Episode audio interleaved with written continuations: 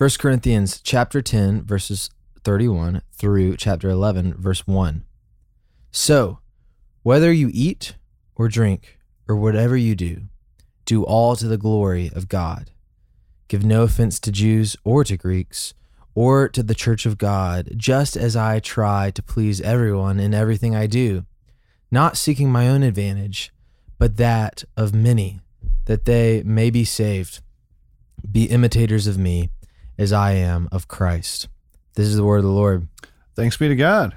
All right, Thomas, we got kind of eager yesterday and we actually dipped into most of this passage for today, but I'm actually really It's hard to stop. We were digging in the passage and it was just hard I to mean, stop. It's great. It's great. And I'm I'm actually like truly am glad to circle back to it cuz um, we touched on it yesterday, but I think you can just dig in so much more than we did. Oh, yeah. We're going to talk about it a little bit more. Yeah. But you know, it's a very uh, verse 31 is a very famous passage. Whether you eat or drink, do whatever you do, do all to the glory of God. Amen. And then he he begins to talk about sort of sanctified people pleasing, if you will. You know, and Lou Priolo, our our uh, Bible counseling, biblical counseling uh, wizard and author of many books, has written a book called People Pleasing. Uh, that is right. very good and very popular. It's on Audible now too, which is awesome. And you know, one thing that Lou uh, has talked about is you know people pleasing like as an act is not like a totally condemnable thing. Like there's actually a biblical sense in which we should seek uh, to be winsome to people and That's to be all things to all people, as Paul talks about. But I think one of the key phrases here is not seeking my own advantage in verse 33. And so it's it's a very like missiological, which basically just means like, you know, the idea and study of like mission, the mission of God. That's right. It's a very missiological take on on uh, you know, seeking to please everyone so that they might be saved by the Lord. So what are your thoughts on this passage? I mean, I think that is great insight what you've just given there. There's definitely an evangelistic bent to this idea of give no offense to Jews or Greeks or to the church of God. So that's three different groups of people. That's Christians going backwards. That's Greeks. That's the people that were Yep. not Jewish. And then the Jewish people. So all three have different worldviews. And Paul is instructing Christians to, hey, your your job is to honor the Church of Christ and to be a witness to Jews and to Gentiles. Yep. Uh, as you said, n- not for his own advantage, but evangelistically, Yeah. missiologically, that they may be saved. Yeah. Uh, Absolutely. and so, you know, and then he in our Bibles, the the thought doesn't quite look like it continues because it goes to chapter 11 verse 1 but Mhm. really his thought continues in that one little line of be imitators of me as I am of Christ. So Paul's living this life. He's he's modeling this life of look, I'm trying to win all these people to Christ. Mhm. And so I'm going to be careful in how I I'm going to be careful in how I position myself with my liberties. I'm going to be Yeah. cautious with those. And Yeah. and I think that's really the one thing we're talking about is our liberties Mm. like not black and white sins, but our areas of liberty. We want to be cautious and use our liberties as a means to help people know the Lord. Yeah. You know, I, I do also want to give a word uh, from, you know, he talks about give no offense to Jews or to Greeks or to the church. And this is a this is uh, just really heavily applicable to us. You know, I I was doing something the other night, which I should never be doing, and uh, I, I've given up many times. But I was like doom scrolling uh, Christian Twitter like late at night, uh, and you know just Just just giving yourself a, a good pep talk. yeah, that'll make you feel great about Yeah. the state of things. Just go on Twitter, uh, really for anything, but especially you know the Christian Twitter realm. But I, I was just like sitting there, kind of reading and, and looking at these different like arguments that were you know just you don't have to like go far before it gets really ugly. And it, it me and Dees actually, I, I was texting with him about it because it, it's it gets so disheartening because it's just people like taking sledgehammers to one another, like Christians taking sledgehammers to one another, or like taking sledgehammers to like the big cultural boogeyman and whatever. and all kind of in the name of like being an ambassador of, truth and, and, you know this sort of uh, what can at times feel like a crusade mentality and Yeah.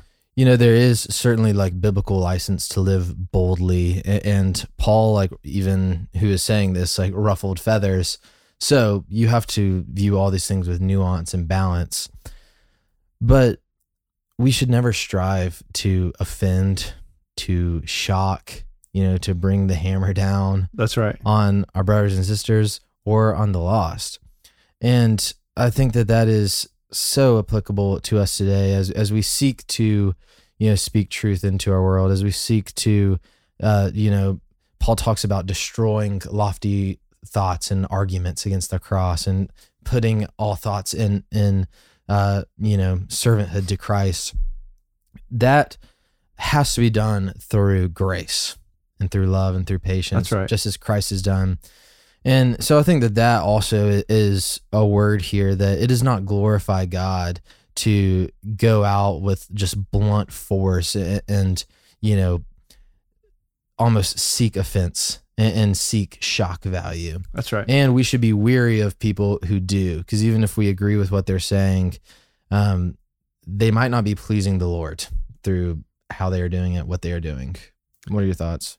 Yeah, I I think you, you said something in there that's like uh, very important. You you mentioned um, you mentioned grace and do these things with grace. It's easy to look at. So whether you eat or drink, whatever you do, do for the do all for the glory of God. Um, you know, okay, well, I'm not going to give offense to these people. I'm going to try to win them to Christ.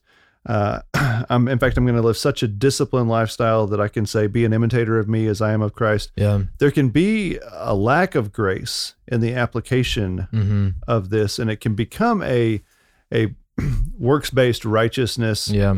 that I'm sharing my faith I've read you know I, I have a system for that which is good I am cautious in how I live so that I can eat and drink to the glory of God and not offend people um, and you could model my lifestyle you can do that and forget your first love Mm. and so I do think Wow. there's something really Yeah. important that we need to to mix in here because Paul uses this line multiple times in his writings, the line of whether you eat or drink, whatever you do, do all for the glory of God. He uses it twice in Colossians chapter three. He uses this line multiple times. So I think this is something Paul went to often in his ministry. The the the presupposition is he's talking to Christians when he gives this instruction Mhm. Mhm. which means that Christian has been covered by the righteousness of Christ and received the Holy Spirit. Mhm. This is a spirit lived out deal. Yeah. The tension is that while the Spirit empowers and the grace of God moves in me, I willfully have to choose to receive that. So that's the tension. It's tapping into the wisdom of God, the power of God through the Word of God and the Spirit of God to then live this out. And so I would just challenge folks the way you start living this out is by cultivating an intimate walk with the Lord Mm. and being grounded and rooted in the scriptures. And so then you're not just living this super disciplined Christian lifestyle, which is not bad. It's a good thing, but you're doing it out of the heart of the Lord Mhm. and you're not you haven't lost your first love. I think Yeah. that's just really really important to to know that that is Paul's presupposition. You do these things evangelistically uh, with your behaviors, with your consumption of things, with your abstaining from things. You do all of this out of a love for the Lord and a deep relationship with the Lord. Yeah, absolutely. Great word. And, you know, I, I do think that that's a really convicting note to land on is um, we can all offer advice to people, but can we say, be imitators of me as I am of Christ? Mm. Um, I remember uh, when I was learning how to drive, you know, my parents were teaching me all the nice, like law abiding ways to drive. And I was uh, riding with my dad once and he, he did something, you know, that w- it wasn't like stupidly dangerous, but it was just one of those risky driving things that sometimes slips out of you. Yeah. And he like laughed and was like, "Do as I say, not as I do." And uh, you know, you hear that phrase, Yeah, you do.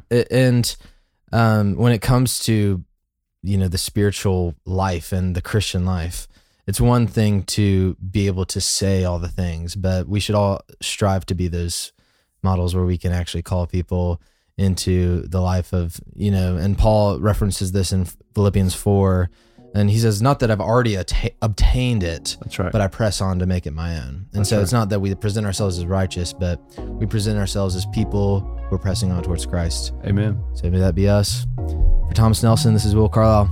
We will see you tomorrow on our daily rhythm. Thanks for listening to Our Daily Rhythm.